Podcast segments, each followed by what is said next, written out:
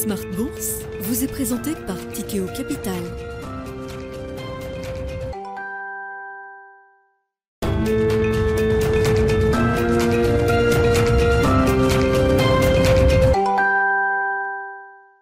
C'est reparti pour Smart Bourse, votre double dose quotidienne de marché en direct sur Bismart chaque jour à la mi-journée, 12h30, 13h. Et en fin d'après-midi, la grande édition pendant une heure à partir de 17h en direct, rediffusée à 20h sur Bismart TV. Émission que vous retrouvez chaque jour en replay sur bismart.fr et en podcast sur l'ensemble de vos plateformes. Au sommaire de cette édition ce soir, des marchés européens qui poursuivent leur marche en avant après une séance de pause hier. Les indices actions européens sont allés chercher de nouveaux sommets post déclenchement euh, de la guerre en Ukraine, euh, avec un, CAC 40 qui est allé euh, chercher jusqu'à 6945 points aujourd'hui en séance, une progression d'un peu moins de 1% pour l'indice parisien, pour le DAX à Francfort également, hein, qui se rapproche des 15 000 points désormais. Et derrière la performance du CAC 40, il y a la performance du secteur du luxe et notamment de la locomotive LVMH. LVMH qui aura mis 6 mois à peine pour renouer avec des plus hauts historiques à plus de 770 euros l'action. On est même allé jusqu'à quasiment 775 euros pour l'action LVMH au cours de cette séance. Je dis six mois à peine parce qu'effectivement le début d'année 2022 a été compliqué pour LVMH euh, comme l'ensemble des valeurs chèrement valorisées. Le choc de taux a quand même euh, fait chuter le cours de bourse d'un bon 20% peut-être sur le premier semestre 2022. Euh, le point bas avait été atteint au mois de juin 2022 et depuis c'est une recovery et une reprise reprise quasi continue pour le titre LVMH, donc qui aura marqué de nouveaux sommets historiques. Aujourd'hui, nous reviendrons évidemment sur cette dynamique de marché particulièrement favorable aux actions européennes depuis le début de l'année avec nos invités de Planète Marché dans un instant. Et puis dans le dernier quart d'heure, le quart d'heure thématique, nous nous focaliserons sur le secteur des biotech, là aussi qui depuis quelques jours profite de cet environnement d'appétit pour le risque retrouvé en Europe. Les perspectives pour le marché français des biotech, nous en parlerons à 17h45 avec euh, Sacha Pouget, spécialiste du euh, secteur et directeur associé de Biomed Impact.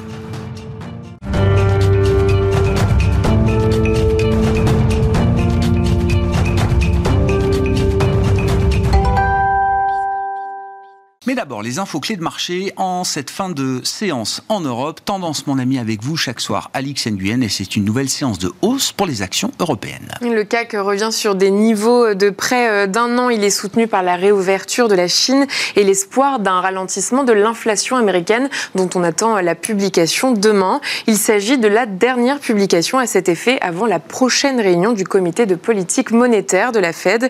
Le fait que Jérôme Powell se soit abstenu de tout commentaire sur la politique monétaire hier contribue à ce regain d'optimisme. À noter que depuis sa prise de parole, la gouverneure de la Fed, Michelle Bowman, a pour sa part signalé que d'autres resserrements monétaires seront nécessaires afin de faire reculer l'inflation.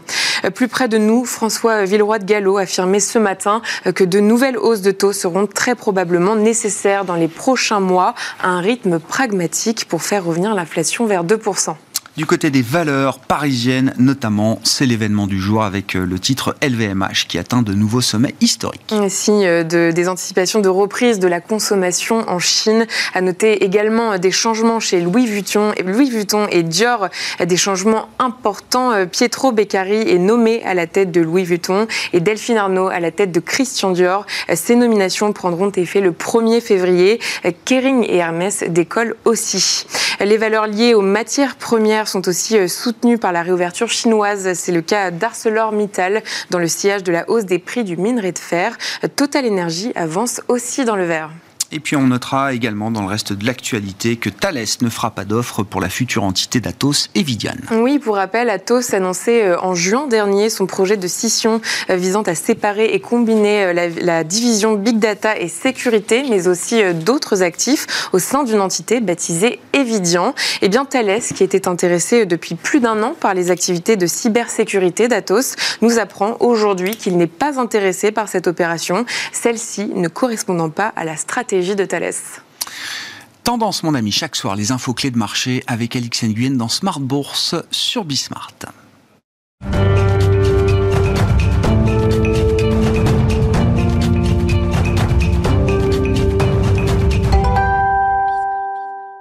Trois invités avec nous chaque soir pour décrypter les mouvements de la planète marché. Émeric Didet est avec nous, le directeur de la gestion de Pergame. Bonsoir Émeric. Bonsoir Grégoire. Merci d'être là. Merci à Gilles Guibou d'être avec nous également. Bonsoir Gilles. Bonsoir Grégoire. Ravi de vous retrouver. Vous êtes directeur des actions européennes d'AXA IM et avec nous également au plateau Damien Charlet. Bonsoir Damien.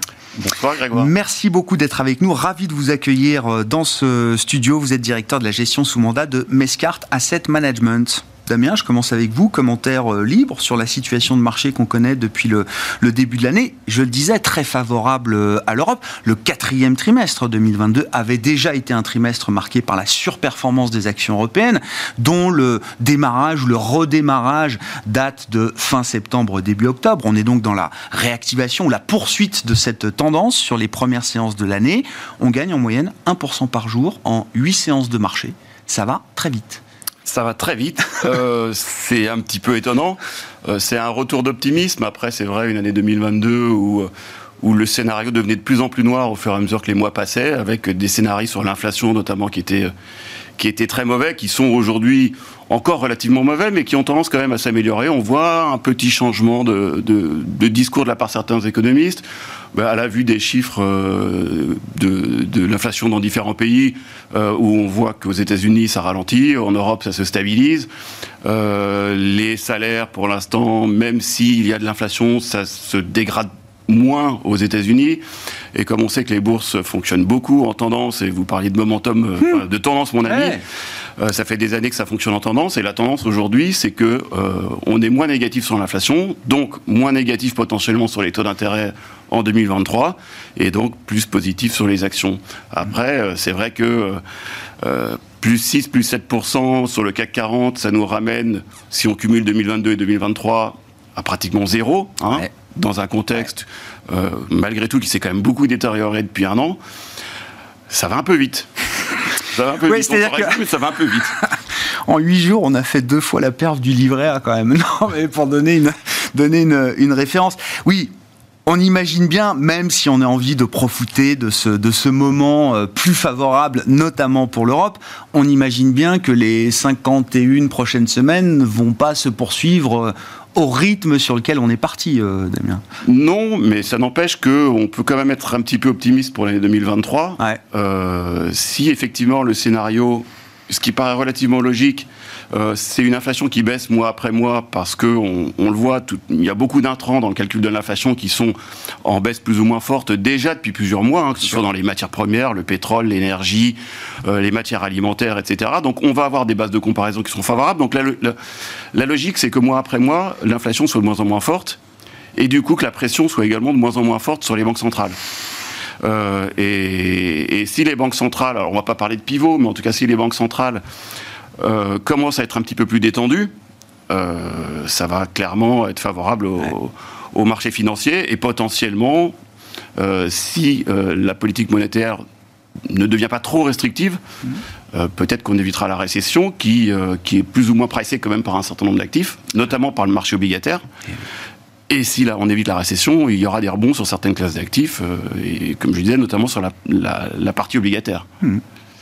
Bon, c'est quand même l'ambiance euh, Goldilocks de début d'année, euh, effectivement, qu'on n'attendait pas à ce point-là, euh, Gilles. Bah, on n'attendait pas ça, mais quand même, quand on regarde la situation à fin 2022 et qu'on regarde ce que c'était, on se retrouve avec un marché européen dont la valorisation était revenue à des niveaux qui étaient inférieurs aux moyennes de long terme. Mmh. On avait une croissance attendue pour les résultats par action pour 2023. Alors pour 2022, on devrait finir proche de plus 20 et pour 2023 quelque chose qui était euh, proche de zéro euh, de croissance attendue. Et avec des, beaucoup de craintes que ce, zéro devienne négatif parce que on nous annonce une récession. En fait, ce qu'on ce qu'on a vu au cours des deux dernières semaines, c'est que les craintes de récession elles sont en train de s'éloigner. En Europe, parce qu'il fait bien plus chaud qu'attendu. Et donc, effectivement, ça, c'est un élément qu'on avait signalé fin novembre en disant Bien sûr. Euh, Qu'est-ce qui va se passer euh, Une partie des, anticipations dépendent de la météo et ça, pour, quand on est gérant, c'est compliqué. Donc, il se trouve que ça tombe du bon côté de la pièce. Et euh, autre bonne nouvelle qu'on a eue depuis 15 jours, c'est la réouverture de, la Chine et en réalité de toute l'Asie. Hmm. Euh, et ça, effectivement, c'est quand même un énorme appel d'air. Et l'Europe, de ce point de vue-là, il faut quand même pas oublier, c'est que ça reste le continent ou la zone la plus ouverte sur le monde. Donc si mmh. ça repart en Asie, même si ça ralentit un peu en Europe, en fait, c'est favorable à la zone européenne. Donc là où il y a encore quelques semaines, on disait bah, les, résultats attendus pour 2023 vont être en baisse, on était à zéro, vont être en baisse. Bah, finalement, on est en train de se dire on pourrait finir flat. Et à ce moment-là, si on est juste flat, bah, en termes de valorisation, on est sous les moyennes de long terme. Donc ça peut justifier une petite reprise. Euh, maintenant, à coup de, euh, à coup de presque 8% en une semaine, euh, on aura vite fait de clôturer le gap. Donc, c'est le type d'espérance de, de, gain qu'on pouvait avoir pour l'ensemble de l'année 2023, du, du, high single digit. Voilà, c'était à peu près les, les prévisions qu'on pouvait faire en, en termes d'espérance de gain, bien sûr. Non?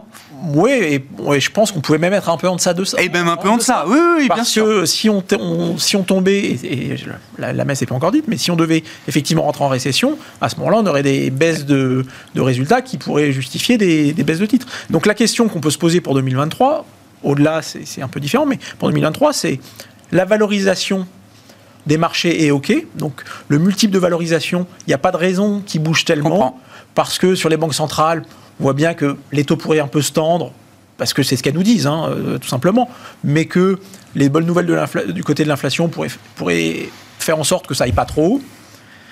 Donc, pas forcément grand-chose à attendre du côté de l'évolution du multiple. Et ça veut dire quoi? Ça veut dire que l'élément qui devrait faire bouger les marchés à plus court terme, c'est la direction des révisions de résultats. Et là où on pensait qu'elle serait négative, c'est plutôt positif. Donc euh, l'année est encore longue.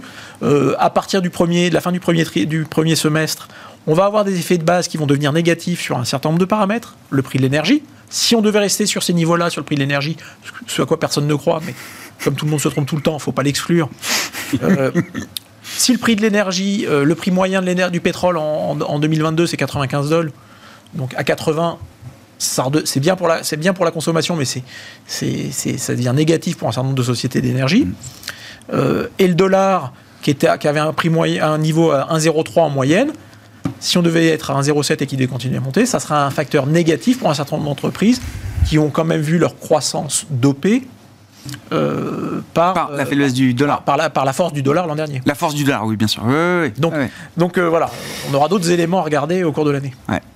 Émeric, vos, commentaires euh, sur ce début d'année. Bah, est-ce qu'il y a des, des bonnes nouvelles qu'on peut euh, extrapoler ou qu'on peut chercher à extrapoler? Est-ce qu'il faut se méfier quand même de cette, encore une fois, de cette ambiance euh, parfaite, idéale dans laquelle on baigne depuis euh, quelques jours. Oui, on a eu un changement de paradigme très fort, mais aussi avec euh, quelques sous-jacents quand même qui sont euh, fondamentaux, qui sont, qui sont importants de, noter.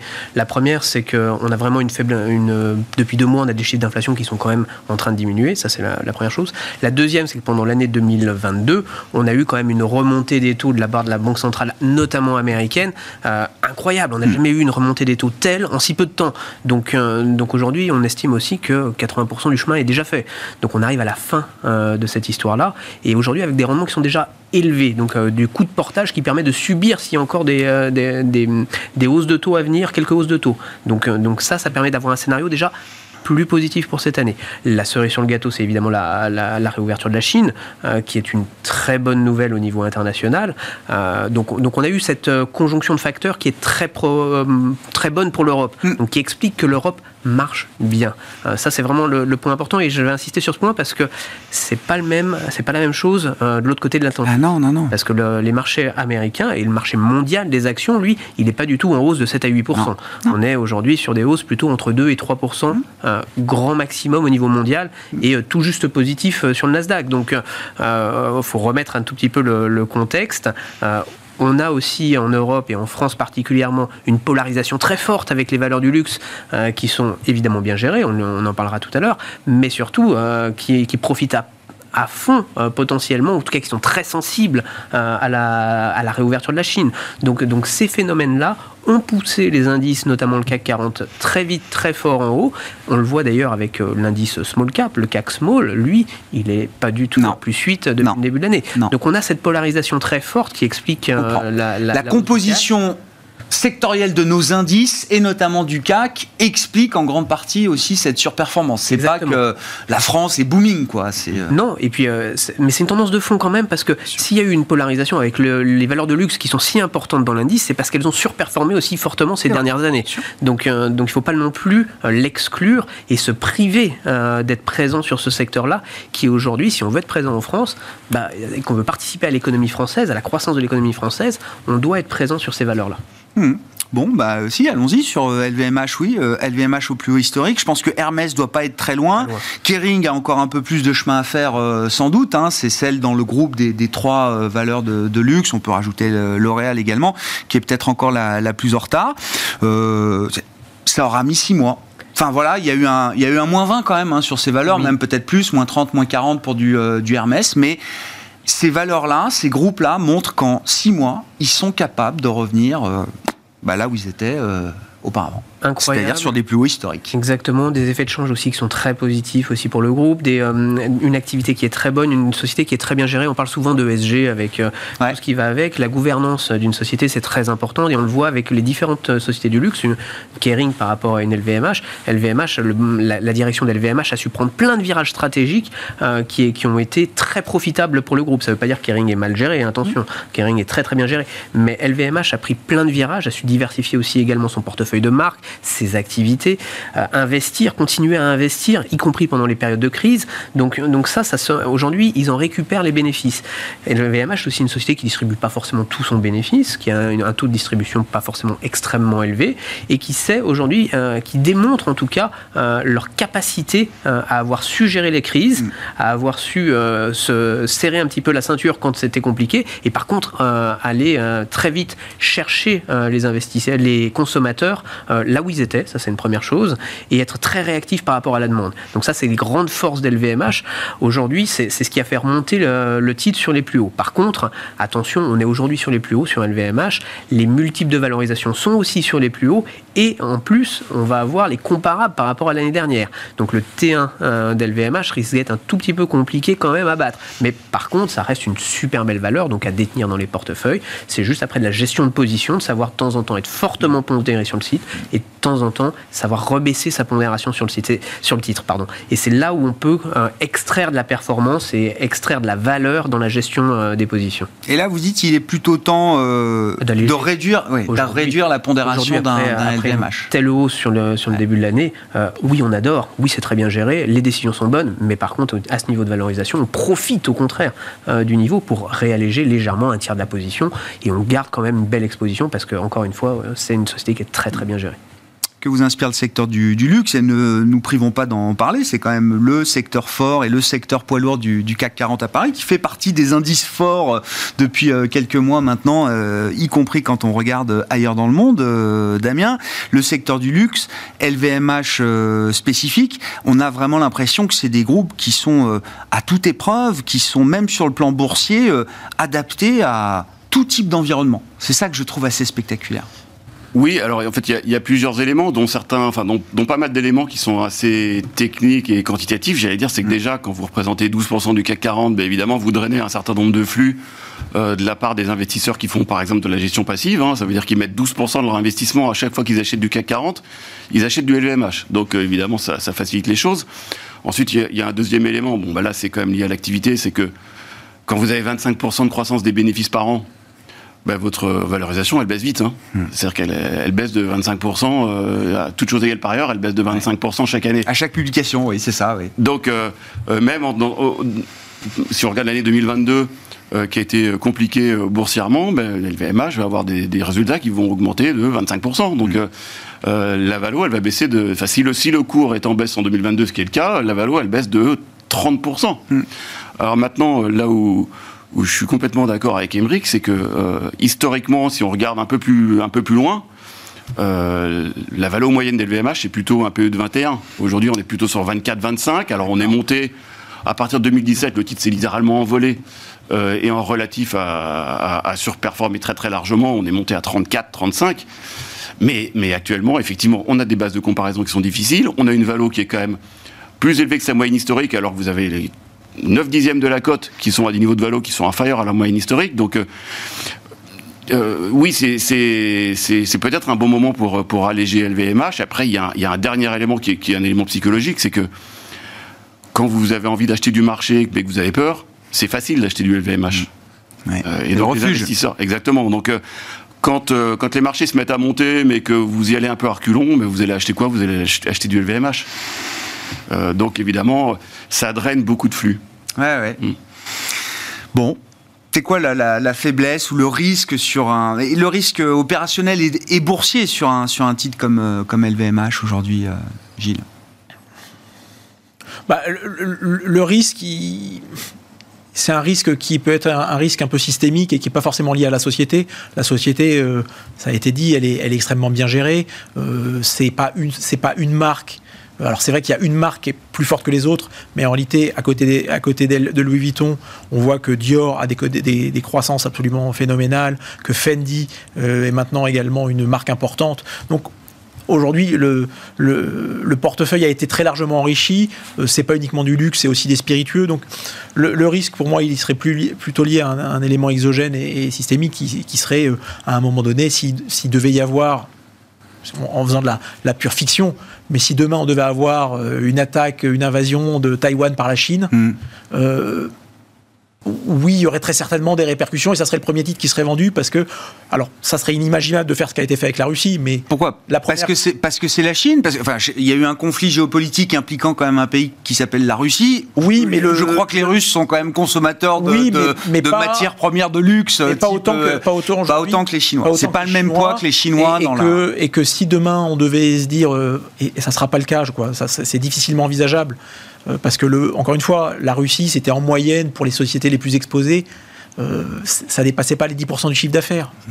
Euh, la Chine, on est En comptant le- le- le- les achats à l'étranger faits par les Russes à l'étranger. C'est- c'était ouais, c'était bon. quand même relativement limité. Euh, sur, sur, sur, sur, la, sur la Chine, ça peut monter à plus de 30%. Donc on n'est pas Mm. du tout dans le même ordre de grandeur. Donc si on avait quelque chose, un choc de ce type-là, euh, d'abord les réponses seraient sans doute pas les mêmes, mais la première réaction, ce serait sans doute une vente de tous les titres exposés à la Chine. Mm. Euh, voilà. Est-ce qu'il y a quelque chose Est-ce qu'on peut faire quelque chose contre ça? Dire la peur évite pas le danger. Euh, et donc ça veut dire que bah il faut l'avoir en tête, il faut le, il faut le savoir. Euh, Est-ce que pour autant on va vendre nos- toutes nos LVMH Sans doute non, parce que peut-être que ça n'arrivera jamais, et donc à ce moment-là on se priverait d'une très belle croissance. Maintenant, ça veut dire que, euh, et là je, re- je rejoins ce qui a été dit, c'est, il faut être attentif quand même à la pondération que ça représente dans un portefeuille. Ah ouais, j'entends. ne faut pas mettre que ça. Ouais. Dans, dans le risque chinois, alors je, je comprends le risque systémique, euh, etc. Après, ça peut être une zone d'adur. non, non, mais est-ce qu'il n'y a pas même un risque sur la consommation en tant que telle des Chinois, avec une nouvelle génération de, de Chinois, qui a de l'appétit pour ces produits, pour ces marques euh, occidentales? Je, je- je comprends évidemment la valeur qui a été créée dans des marques comme euh, Louis Vuitton pour notamment un- une population euh, comme la population euh, chinoise. Je vois quand même que par exemple dans le domaine des équipements sportifs, Nike, Adidas sont très fortement challengés aujourd'hui par des marques chinoises qui euh, offrent également cette, euh, ce statut, ou en tout cas cette valeur statutaire recherchée par le consommateur chinois, qu'il trouve aujourd'hui dans des marques nationales, domestiques chinoises. on ne peut pas l'exclure, mais d'abord c'est quelque chose qui sera sans doute plus lent. Les ressorts de des consommations du luxe, euh, des consommateurs du luxe, sont pas exactement les mêmes. Euh, et que derrière, il faut quand même euh, construire une marque de luxe, ça prend du temps. Oui. On a eu des essais. Je regarde certaines sociétés européennes qui s'y sont euh, testées. Hein. Euh, Tod's, qui était un fabricant de chaussures italien dans les années 90, c'était un truc, euh, on va dire, une marque assez fashion. Ils ont essayé d'arriver et de s'établir comme une marque du luxe. C'est toujours pas C'est pas Berluti, quoi. c'est pas Berluti. Bah ouais. Euh, il y a quand même des attributs qui se, qui se gagnent au fil du temps. Et, et donc, c'est faut pas l'exclure sur du très Ouais, long terme. ouais, ouais. Mais c'est pas quelque chose. Donc, c'est quelque chose qui pourrait impacter dans un futur, mais qui va pas faire dérailler le titre du jour au lendemain. Moi, je me souviens d'il y a une dizaine ou quinzaine d'années, Hermès avait créé sa marque chinoise, Shangxia. Je sais pas si ça. Bah, ça existe toujours. Ça avait été revendu. Ça existe toujours et ça a été racheté par des Italiens, je crois. J'ai vu aux dernières nouvelles. Je, je me demandais justement ce qu'était devenu cette marque, parce que j'avais trouvé qu'il y avait quelque chose d'assez visionnaire chez Hermès à l'époque, de se dire, et pourtant parlant de la marque Hermès et de ce qu'elle représente euh, aux yeux du consommateur mondial, de dire, il y aura de la place et peut-être même la nécessité d'être encore plus chinois demain avec une vraie marque chinoise. Tout à fait, parce que quand vous achetez. Qui était à Paris, hein, d'ailleurs, Ouais. dans le flagship d'Hermès, je parce crois. Que, parce euh, que à quand Paris. vous achetez euh, une basket ou, euh, euh, ou une basket ou un, ou un t-shirt, vous achetez pas du tout la même chose que quand vous achetez du LVMH et tout, et tout l'imaginaire qui va avec. Et, et c'est là où euh, le groupe LVMH est extraordinaire parce qu'ils arrivent à entretenir cet imaginaire euh, avec, euh, avec tout- toute leur communication et tout, ce qui, et tout leur savoir-faire. Je ne sais pas si dans 100 ans on utilisera encore Facebook, mais je suis convaincu qu'on boira encore du champagne. Et si possible, du euh, mouette euh, et chandon. C'était, euh, je cite euh, grossièrement d'ailleurs Alors, Bernard Arnault, Alors- il y a une dizaine d'années à peine, il aura fallu moins de 100 ans pour s'apercevoir que oui, non, le on n'utilisera sans doute plus Facebook dans, le, le dans risque, 100 ans. le, le risque, si, si on veut être un peu taquin, c'est de savoir si on pourra toujours produire du champagne Ah. en Champagne. À cause, à, à Ah cause ouais. du réchauffement climatique. Ah, bah il y a un risque climatique. Donc voilà, mais Damien, sur LVMH, j'ai vu que vous vouliez euh, Non, ben, réagir. Je voulais justement mentionner Adidas, euh, Ah ben. euh, parce qu'on on a vu ce qui s'est passé au moment où Adidas a, a critiqué le gouvernement chinois. Ouais. Euh, Ouais. Malgré tout, quand même, le, le- le- le consommateur chinois a réagi Ouais. en boycottant Adidas. Ouais.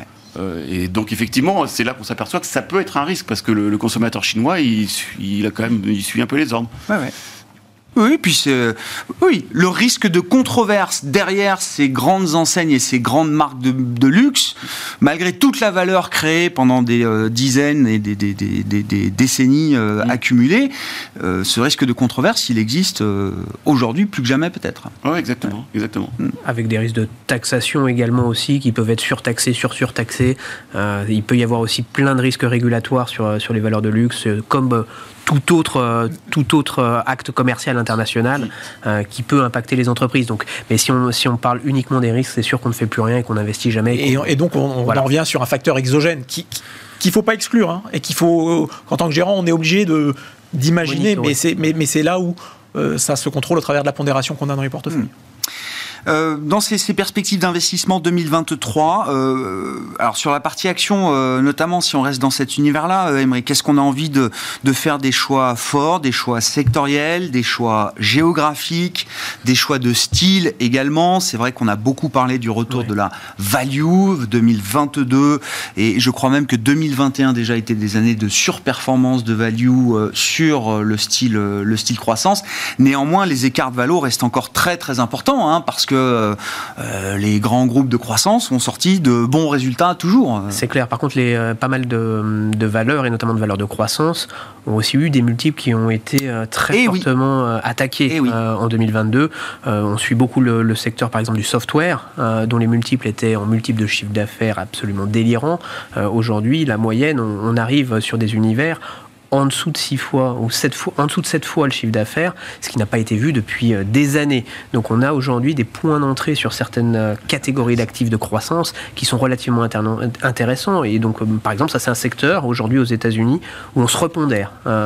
Typiquement, quand on vend un peu de LVMH, on obtient du cash, bah, on est content de pouvoir se repondérer dans des choses qui, qui ont du potentiel qui connaissent de la croissance, qui sortent des résultats qui sont de très bonnes, euh, très bonnes factures. Il n'y a pas de ralentissement de croissance à attendre pour ces entreprises. Il y a un ralentissement. mais euh, ouais. qui explique euh, la baisse de valorisation des multiples. Mais, mais au- aujourd'hui, le potentiel, il est clairement sur ce- cette typologie dans le software. On a en tout cas une fenêtre d'entrée.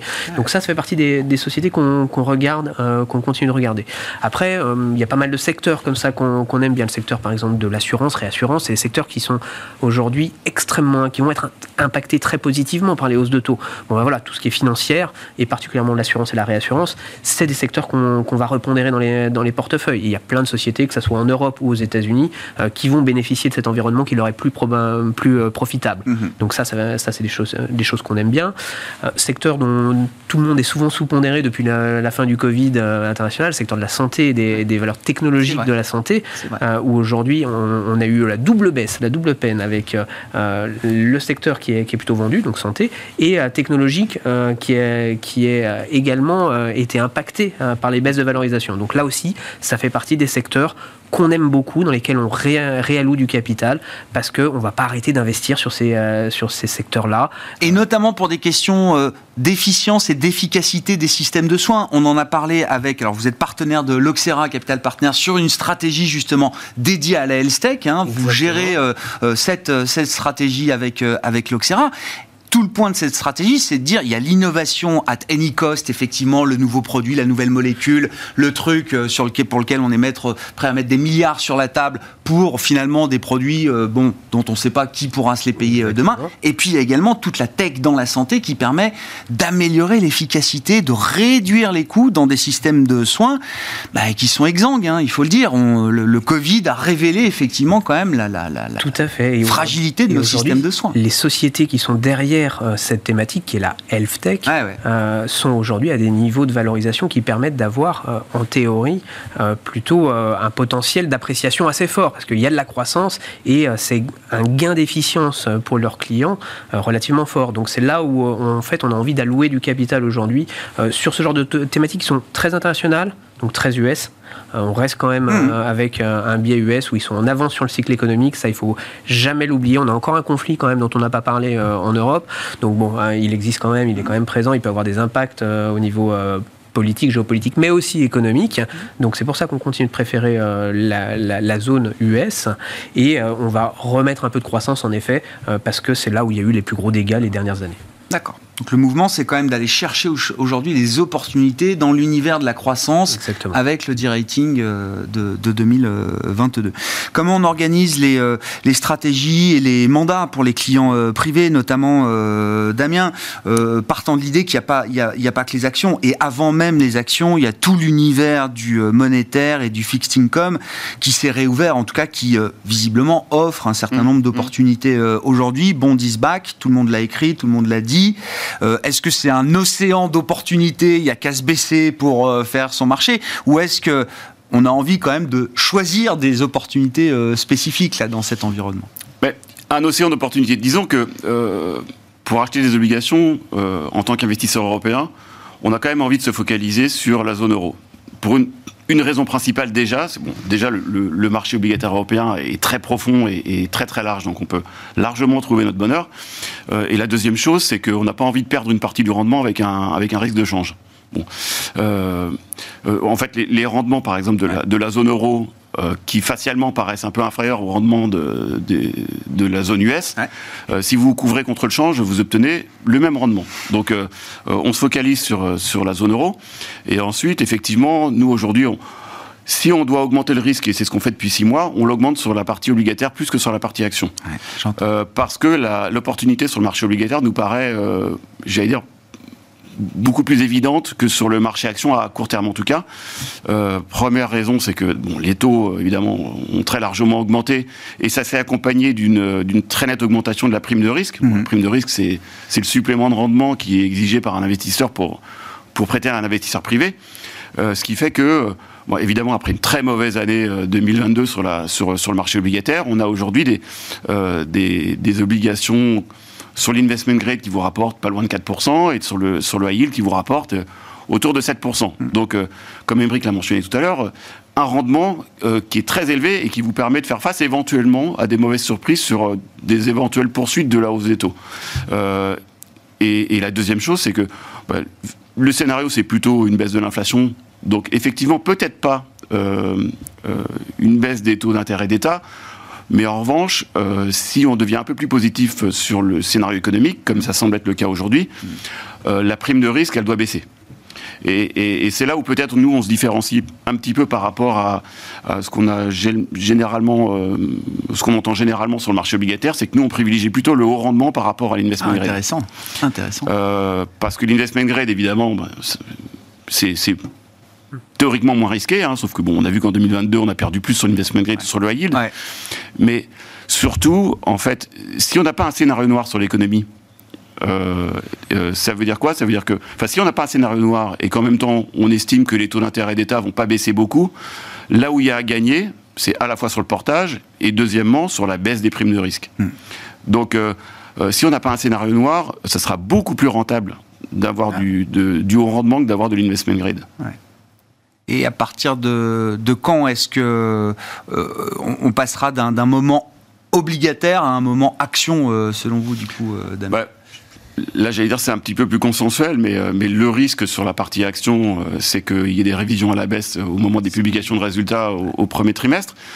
on envisageait ce risque au Deuxième trimestre 2022, il n'est pas arrivé. Au troisième trimestre 2022, il n'est pas arrivé. Et au quatrième trimestre 2022, quand on discute avec les entreprises, ça paraît pas complètement évident qu'il va y avoir des mauvaises surprises sur les bénéfices. Donc, euh, on va voir, mais en tout cas, euh, sur les mandats, on préfère pas non plus euh, mettre des risques partout en même temps. Donc, pour l'instant, on augmente la part de risque sur la, la partie obligataire.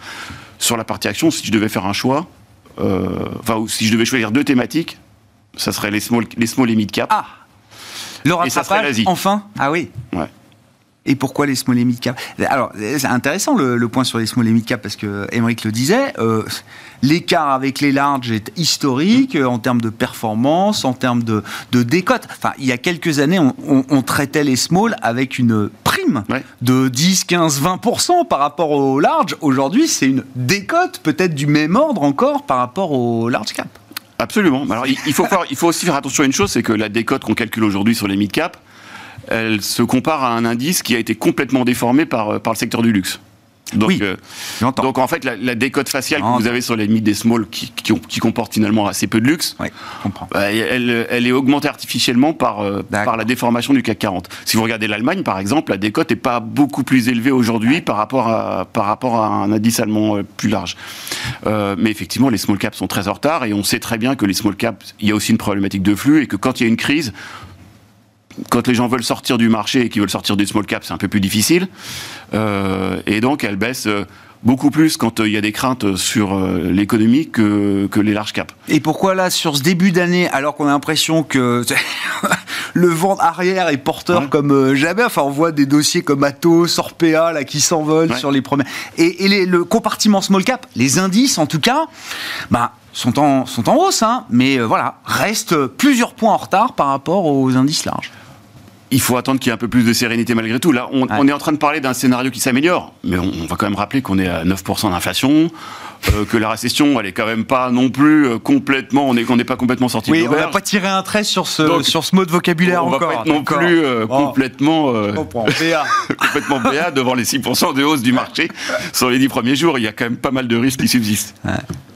Gilles Peut-être pour finir sur les, pour ajouter sur les small caps. Ah oui, faut, faut, faut quand même pas oublier que la performance des small caps, euh, elle avait été quand même très largement euh, dopée par l'environnement obligataire euh, qui, en fait, avait Oui. poussé à la prise de risque. Oui. Donc, c'est quand même des proxys du, de l'appétit au risque. Avec les taux qui remontent, c'est normal que la valorisation des small caps revienne sur des niveaux qui sont plus en ligne avec euh, leur propre moyenne. Donc c'est vrai qu'aujourd'hui, on a eu, on, on a retrouvé des niveaux sur les small caps qui sont en ligne, voire très légèrement inférieurs euh, par rapport au, au niveau européen, par rapport au, au large cap. Mais ça s'explique assez facilement aussi par les phénomènes de flux. Parce qu'il y avait un certain nombre de géants dont c'était pas le métier, qui, pour booster la performance, en avaient acheté, et qui Ouais. aujourd'hui, dans un moment où il y a un peu plus d'incertitude, sont prêts à vendre. Il ne faut pas sous-estimer ces phénomènes de flux. Et ce qu'on voit en, en ce début d'année, c'est quelque chose qu'on avait signalé euh, euh, le, le- le mois dernier. C'est qu'il y avait un consensus négatif sur l'Europe, en disant l'Europe, c'est la moins bonne des zones. Ce qui fait qu'on avait quand même une pondération de l'ensemble des investisseurs internationaux qui était quand même assez, euh, légère euh, sur toute l'Europe. Euh, couplé à un niveau de dollar qui était très fort, il n'était pas forcément complètement idiot pour un investisseur non-euro de se dire, bah, en fait, je rentre sur un marché qui est décoté Ouais. et euh, potentiellement avec une devise qui peut remonter, puisque en fait, on est en train de voir que le cycle de euh, hausse de taux est en train de s'accélérer en Europe. Donc, on a quand même un phénomène de flux et qui explique aussi la, très bonne performance du Ouais. coup euh, d'un LVMH qui est la première capitalisation. Donc, c'est aussi, aussi un peu euh, ce à quoi on est en train d'assister, c'est qu'on va voir dans une semaine ou dix jours qu'en fait, on a eu des flux acheteurs, ce qu'on n'avait pas eu en Europe. pour la première fois depuis un an. Voilà.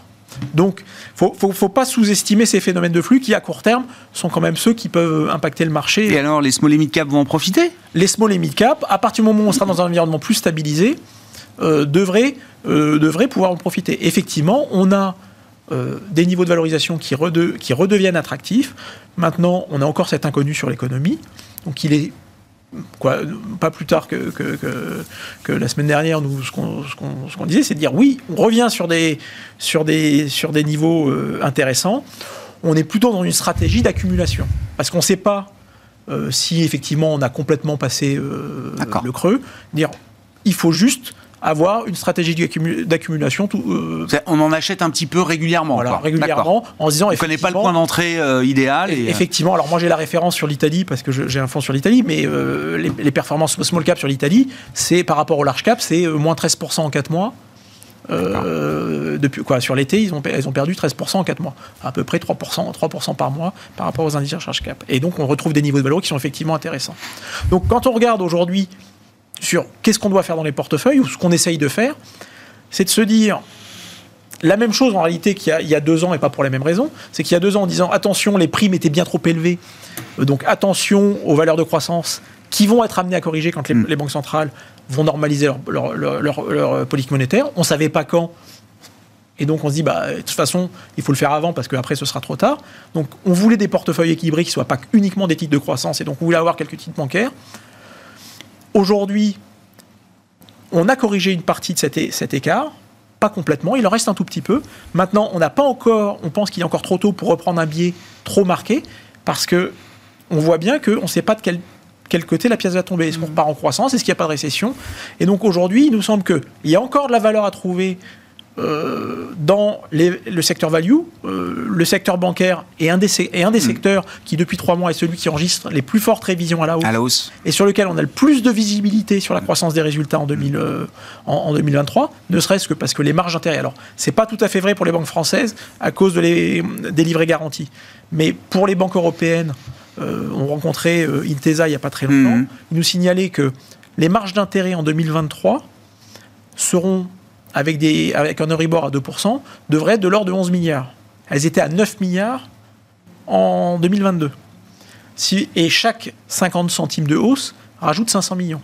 Donc rien que à, cause de la hausse des marges d'intérêt, vous avez une augmentation qui va directement sur le résultat net. Hein. très clair. Vous rajoutez quasiment 2 milliards. Le résultat net de, de Intesa l'an dernier, c'était 4 milliards. Donc potentiellement, vous avez de résultats en plus. C'est mécanique. Et ça, vous l'avez sur l'ensemble des hauts. Un peu moins sur les banques France, purement françaises. Et ça, c'est pas purement reflété dans les cours de bourse de ces valeurs euh, aujourd'hui. je sais parce que le calcul a l'air tellement euh, quand vous regardez, mécanique, automatique. je me dis, pour le marché, s'il est efficient, il doit le. en PE instantané, pas, tellement encore, puisqu'elle reste sur des niveaux très bas. C'est vrai qu'en termes de euh, prix sur, euh, sur fonds propres, elles, elles, ont commencé à se revaloriser. Mais il, il, nous semble que à ce stade, avoir de la visibilité sur, sur 2023, c'est pas mal. Et donc, on aime bien acheter cette visibilité.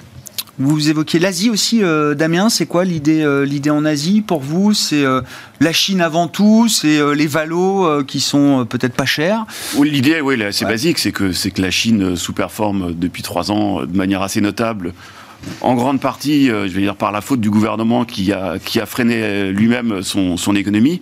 Maintenant, il se rend bien compte qu'il a besoin de plus de croissance que ce qu'il enregistre. Euh, ben, on a vu hein, le, le, retournement assez spectaculaire sur la politique zéro Covid que personne n'attendait comme ça en, en une semaine. Ben, L'idée, c'est qu'ils font de la relance et ils peuvent le faire parce mm. qu'ils n'ont pas beaucoup d'inflation. Ils ont pratiquement zéro inflation et qu'ils mm. peuvent faire de la relance. Euh, ils ont les moyens de la faire. Euh, ils veulent avoir plus de croissance et potentiellement ils vont libérer aussi un peu les contraintes qu'ils ont mis sur pas mal d'entreprises. Donc euh, euh, potentiellement on peut avoir un retour de croissance des bénéfices des entreprises alors que les valos sont pas très très élevés. donc, il peut y avoir un bon rattrapage de, la, zone Asie. Hmm. Bon, sur ces idées, small cap notamment, je sais pas, c'est quelque chose qui vous intéresse ou pas, euh, C'est vrai que encore une fois, euh, voilà, c'est euh, la sous-performance est quand même encore assez nette. Oui, historiquement, les small cap ont tendance à plutôt être positives et surperformer sur le, la première partie de l'année. Ça, c'est l'historique qui nous le mm. donne. donc, on reste, on en a un petit peu, on continue, on reste dessus. Mais c'est vrai qu'on rejoint, moi, je rejoins sur deux thématiques qui ont été données par Damien. la première, c'est le high yield. oui, ça, ça vaut vraiment le coup pour nous. C'est assez historique. Quand on a vécu les crise 2008 euh, ou 2011, euh, où il y a eu une, derrière des surperformances exceptionnelles euh, du haut rendement. Et puis on se souvient qu'il y a aujourd'hui un, champion du monde qui est les banques centrales qui sont là pour sauver le risque principal d'explosion du système. Donc, euh, donc si on croit à ce scénario qui sera qui peut être euh, un peu moins bleu que ce qu'on a aujourd'hui, un peu mm. moins vert, euh, mais, mais clairement un scénario qui pourrait être médian, voire même négatif. si on n'a pas le scénario noir et ultra noir, on peut aller sur cette classe d'actifs qui, qui, qui recèle aujourd'hui de, de, valeur. de, valeur et de portage davantage obligataire et ça c'est génial. Mm. Et, la, Chine et l'Asie, ah c'est un game changer assez, assez important. tout à l'heure. il faut, pour nous, ça vaut vraiment le coup de, de, se repondérer sur la zone. En tout cas, d'essayer. là pour le coup, on le fait avec de l'ETF ou avec des spécialistes sur la zone pour être mobile, rapide et, et pouvoir entrer, sortir assez, assez rapidement. Merci beaucoup, messieurs. Merci d'avoir été les invités de Planète Marché euh, ce soir. Émeric Didel, directeur de la gestion de Pergame, Gilles Guibou, directeur des actions européennes d'AXA IM, et Damien Charlet, directeur de la gestion sous mandat de Mescart Asset Management, étaient les invités de Planète Marché.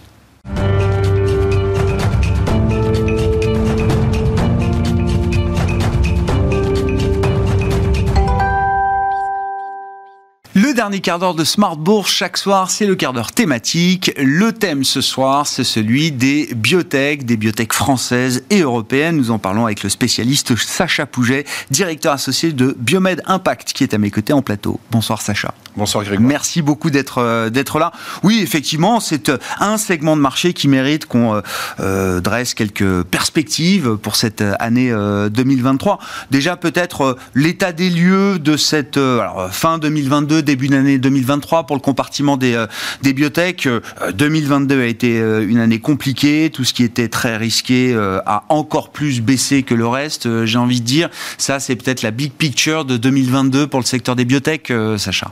À fait. Le secteur biotech n'a pas échappé à, la version risque et on a pu constater des baisses significatives sur le secteur qui n'avait été jamais vu au cours des 15 dernières années. On perd par exemple 50% en moyenne sur les 40 biotech françaises, on perd 30% pour les sociétés qui sont dans les dispositifs médicaux, euh, donc les medtech. Alors, euh, euh, on, a pu quand même observer, Grégoire, depuis l'approche de Noël, un rebond significatif. On, le constate chaque année, et je crois que ce n'est pas uniquement pour les biotech. Je pense que le compartiment, entre guillemets, des small et mid caps est maintenant recherché par les investisseurs. Chaque année, on observe à ce moment-là un rallye de 15%. On n'y échappe pas cette année. C'est de bon augure, on va dire, et, tant mieux. Par contre, cette année, on ne pourra pas euh, bénéficier de l'effet euh, euh, Covid.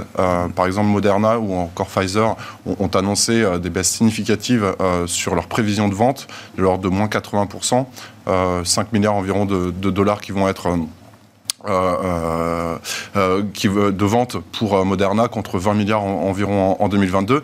Mais cela pourra être alloué aussi, puisqu'elles ont des trésoreries pléthoriques aussi pour le secteur. Donc on attend aussi beaucoup de partenariats, beaucoup de mouvements de, de M&A au regard du fait que les cours sont, sont très attractifs. Quand vous dites très attractif, c'est alors je ne sais pas quel type de valorisation on, on, a ou quel type de ration on utilise pour les biotech, mais c'est quand on dit très attractif, de, de quoi on parle? De quoi on parle Alors, euh, déjà, en termes de valorisation, on a des valorisations qui ont été coupées en deux. On est à 4 milliards environ aujourd'hui sur le euh, segment français, contre 8 milliards environ euh, fin 2021. Alors, surtout, ce qu'on regarde, c'est finalement la moyenne des valorisations. De manière historique, alors là, on est à 100 millions d'euros. Voilà. De manière historique, on n'est jamais allé en dessous de cette moyenne. Donc ça, donne déjà un repère, une boussole à l'investisseur pour se dire que en ce moment, on est sur des euh, niveaux de valorisation qui sont très attractifs parce que ces sociétés-là développent des, médicaments qui ont du potentiel, qui n'est pas valorisé à l'heure actuelle. ensuite, le driver quand même, euh, euh, on en discutera peut-être ultérieurement, mais je pense que le driver, ce sera, alors d'une part, le retour des volumes, qui sera manifesté par l'intérêt des investisseurs. Là, on est environ aux alentours d'une dizaine de millions d'euros euh, de volumétrie euh, sur, euh, par séance sur l'ensemble du segment des, biotech françaises. On était à 100 millions fin 2021, ah vous voyez d'où on vient. Si on a ce signal de retour des, volumes, je pense que ce sera une opportunité de, de revenus sur le secteur. Pour le moment, on ne le constate pas encore, hmm. malheureusement. D'accord. Euh, en termes de perspective, effectivement, alors euh, euh, quels vont être les, grands drivers de l'investissement dans le secteur des, biotech françaises? Est-ce qu'il y a des thématiques d'ailleurs qui se, qui se dessinent derrière ce compartiment des, biotech qu'on regarde de manière peut-être un peu trop homogène, chacune ayant des spécificités, des domaines d'intervention, d'application pour ces, pour ces produits spécifiques? Totalement. Alors, lorsqu'on analyse euh, le, secteur de, manière globale, il faut l'analyser aussi par champ thérapeutique. Euh, ce qu'on constate au cours des, dernières années, et je pense qu'en 2023, on n'y échappera pas, ce sont trois domaines thérapeutiques qui sont véritablement recherchés par les, investisseurs. alors le premier, c'est les maladies rares. Ce sont des maladies qui touchent peu de personnes, souvent génétiques, pour lesquelles l'aspect le, réglementaire est facilité.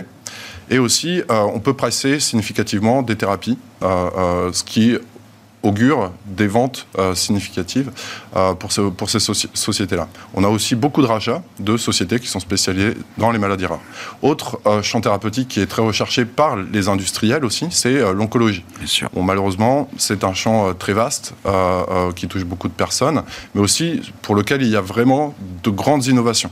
Mm. En France, on a la chance de bénéficier de plusieurs sociétés qui sont spécialisées. Par exemple, Inat Pharma qui développe en ce moment même 16 ces cliniques quand même en oncologie. On a aussi, euh, par exemple, euh, une société qui s'appelle Selectis, euh, qui a d'ailleurs, du reste, son cours a été multiplié par deux depuis les plus bas de, 2022, depuis les plus bas de, la, fin de l'année. Et enfin, on a aussi une société strasbourgeoise qui s'appelle Transgène, pour laquelle on va attendre pour l'année de 2023 pas moins de trois résultats cliniques, donc ça sera un driver euh, significatif. Et pour finir, l'autre champ thérapeutique aussi qui est recherché par les investisseurs et euh, les big pharma, ce sont euh, les, neurosciences, donc les mmh. maladies neurodégénératives, et pour lesquelles il y a véritablement de grosses innovations. Auparavant, c'était vraiment la, frontière scientifique qu'on n'arrivait pas à dépasser. Ah Maintenant, Biogen a, eu une autorisation pour, par exemple, un médicament contre la maladie d'Alzheimer ah qui devrait faire des ventes records, selon toute vraisemblance. Et aussi, on a des innovations qui maintenant permettent de cibler, euh, euh, euh, précisément des récepteurs dans le cerveau et notamment traverser la barrière hémato-encéphalique, ce qui n'était pas très prometteur par, par le passé. Mais maintenant, voilà, on arrive à passer cette frontière et je pense que les CNS, donc les, tout ce qui est système nerveux central, pardon, hmm. euh, sera une thématique très, très recherchée en 2023. Sur ces trois grandes thématiques, ces trois grands champs thérapeutiques, comme vous dites, qui intéressent alors les investisseurs et l'univers de la, de la, de la big pharma, euh, effectivement on, a en France des sociétés euh, bien positionnées, spécialisées. Vous avez cité quelques exemples dans le domaine de l'oncologie, parce que c'est vrai que c'est un champ thérapeutique qui est exploité depuis quelques années quand même euh, maintenant. Mais euh, pour les autres maladies rares, neurosciences, est-ce qu'on trouve aussi, alors je ne vais pas parler de champions français, mais est-ce qu'on trouve aussi des sociétés biotech françaises, cotées en l'occurrence, c'est l'univers qui nous intéresse, qui sont bien positionnées dans ce, ces champs thérapeutiques? On, a des sociétés comme Alice Pharma, par exemple, qui s'est fait côté euh, l'année dernière euh, à, la bourse de, à la Bourse de Paris. Il cible un récepteur, euh, le CB1, pour, par exemple, la trisomie 21. on a aussi une société qui s'appelle Terranexus, qui a des programmes de développement dans les maladies neurodégénératives. Donc on, a aussi un savoir-faire en hmm. France dans cette partie-là. Et je pense que c'est à regarder en, 2023 parce qu'il devrait y avoir des, mouvements, je pense, de, de ce point de vue-là. Bon, un des éléments euh, essentiels pour euh, comprendre la dynamique boursière des euh, biotech, c'est ce sont les résultats cliniques. Ce c'est pas les résultats financiers qui intéressent quand on est à ce stade de développement. Ce sont les résultats d'études cliniques. Quel va être le calendrier des résultats d'études cliniques attendus en 2023, Sacha? Alors vous l'avez dit, c'est un driver, on va dire qu'on ne peut pas, enfin, c'est le driver. Il faut regarder avec attention eh parce que le saut de valeur d'une société de biotechnologie vient des résultats euh, cliniques et de leur pipeline. Donc euh, là, en début d'année, on devrait avoir un, gros driver, celui de Genfit, qui va annoncer des résultats de phase 3 de son Elafibranor, donc euh, dans la PBC. c'est une phase 3, donc quelque chose qui est scruté avec intérêt de la part des investisseurs. On devrait avoir les résultats dans le courant du, du premier trimestre. Donc c'est le, premier rendez-vous, j'ose dire, de, de l'année euh, pour les biotech françaises. On espère que euh, cela va passer. On a aussi euh, des résultats cliniques de une phase avancée de Valneva. Alors Valneva qui a eu voilà, un parcours compliqué avec le Covid en 2022, mais pour, le, pour laquelle on attend des résultats de phase 3 dans le chikungunya. Alors là, dans le premier semestre, peut-être davantage au, deuxième trimestre, mais ça sera regardé et scruté, pareil, de la part des, investisseurs avec grand intérêt. On a aussi une société Acticor alors, qui euh, euh, va publier deux résultats au deuxième trimestre et au troisième trimestre euh, sur un composé dans le traitement de l'AVC. Donc ce sont des, rendez-vous à Paris qui, seront, euh, qui sont très attendus. Le cours a, déjà pris, euh, en 2022, il a pris 55%. Donc euh, voilà, il y a des attentes particulières pour cette société biotech Acticor. aux Immuno aussi, qui est une société qui a signé de nombreux partenariats et pour laquelle on attend deux résultats cliniques dans le courant de l'année. On a aussi un driver important pour Medincel qui, a, qui attend une autorisation de mise sur le marché aux États-Unis d'un traitement contre la schizophrénie. Cela devrait euh, euh, aussi euh, animer le, cours du titre, je pense, en, 2023. Et puis aussi une société Inventiva, qui, pour laquelle on attend des résultats de phase 2 de son lanifibranor dans le traitement de, la NASH dans le courant du, deuxième semestre de l'année de 2023. La société est cotée aux, États-Unis sur le, sur le Nasdaq. Je pense que c'est voilà, des, drivers significatifs qu'on peut attendre, en tout cas, il y aura des rendez-vous euh, ah qui seront euh, susceptibles euh, d'apporter des mouvements sur ah, Des catalyseurs importants, effectivement. On verra comment ces étapes sont franchies par les, les, biotech concernées. Qu'est-ce qu'il faut avoir en tête sur la trésorerie, trésorerie disponible de ces entreprises et leurs besoins de financement futur dans un environnement, c'est pas ici qu'on l'apprendra à ceux qui nous écoutent, euh, où les choses ont changé, le choc monétaire est passé par là, et donc l'argent a désormais un coût réel. Il a un coût réel, mais alors, euh, euh, je pense que déjà, la bonne information à retenir de, 2022, c'est que les sociétés biotech ont su se refinancer dans, dans de bonnes conditions. On est sur la deuxième année historique en termes de refinancement. On a atteint 1 milliard d'euros.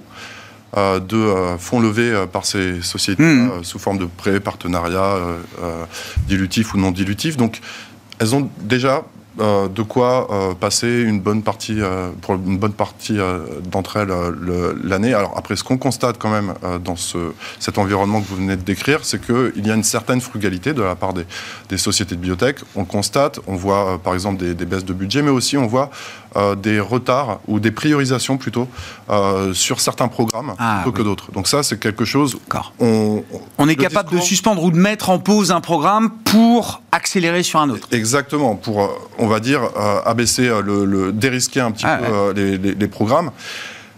C'est donc cette frugalité existait en 2022. Je pense qu'elle existera en, 2023 également. Ça, ne veut pas dire que les sociétés stoppent leur recherche, hein, mais elles priorisent véritablement les phases amont plutôt que les phases précoces euh, qui sont la préclinique, la, la recherche, euh, la recherche avant euh, les phases cliniques.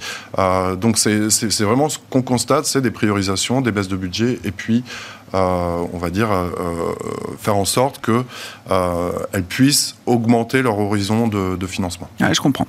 Oui, donc elles ont pris en compte la nouvelle donne en matière de financement. Merci beaucoup, euh, Sacha. Merci pour votre éclairage toujours précieux sur ce secteur des, euh, biotech euh, françaises. Vous en êtes spécialiste. Sacha Pouget, qui est à mes côtés en plateau dans le quart d'heure thématique de Smart Bourse ce soir, directeur associé de Biomed Impact. Voilà pour cette émission. On se retrouve demain à 12h30 en direct sur Bismart.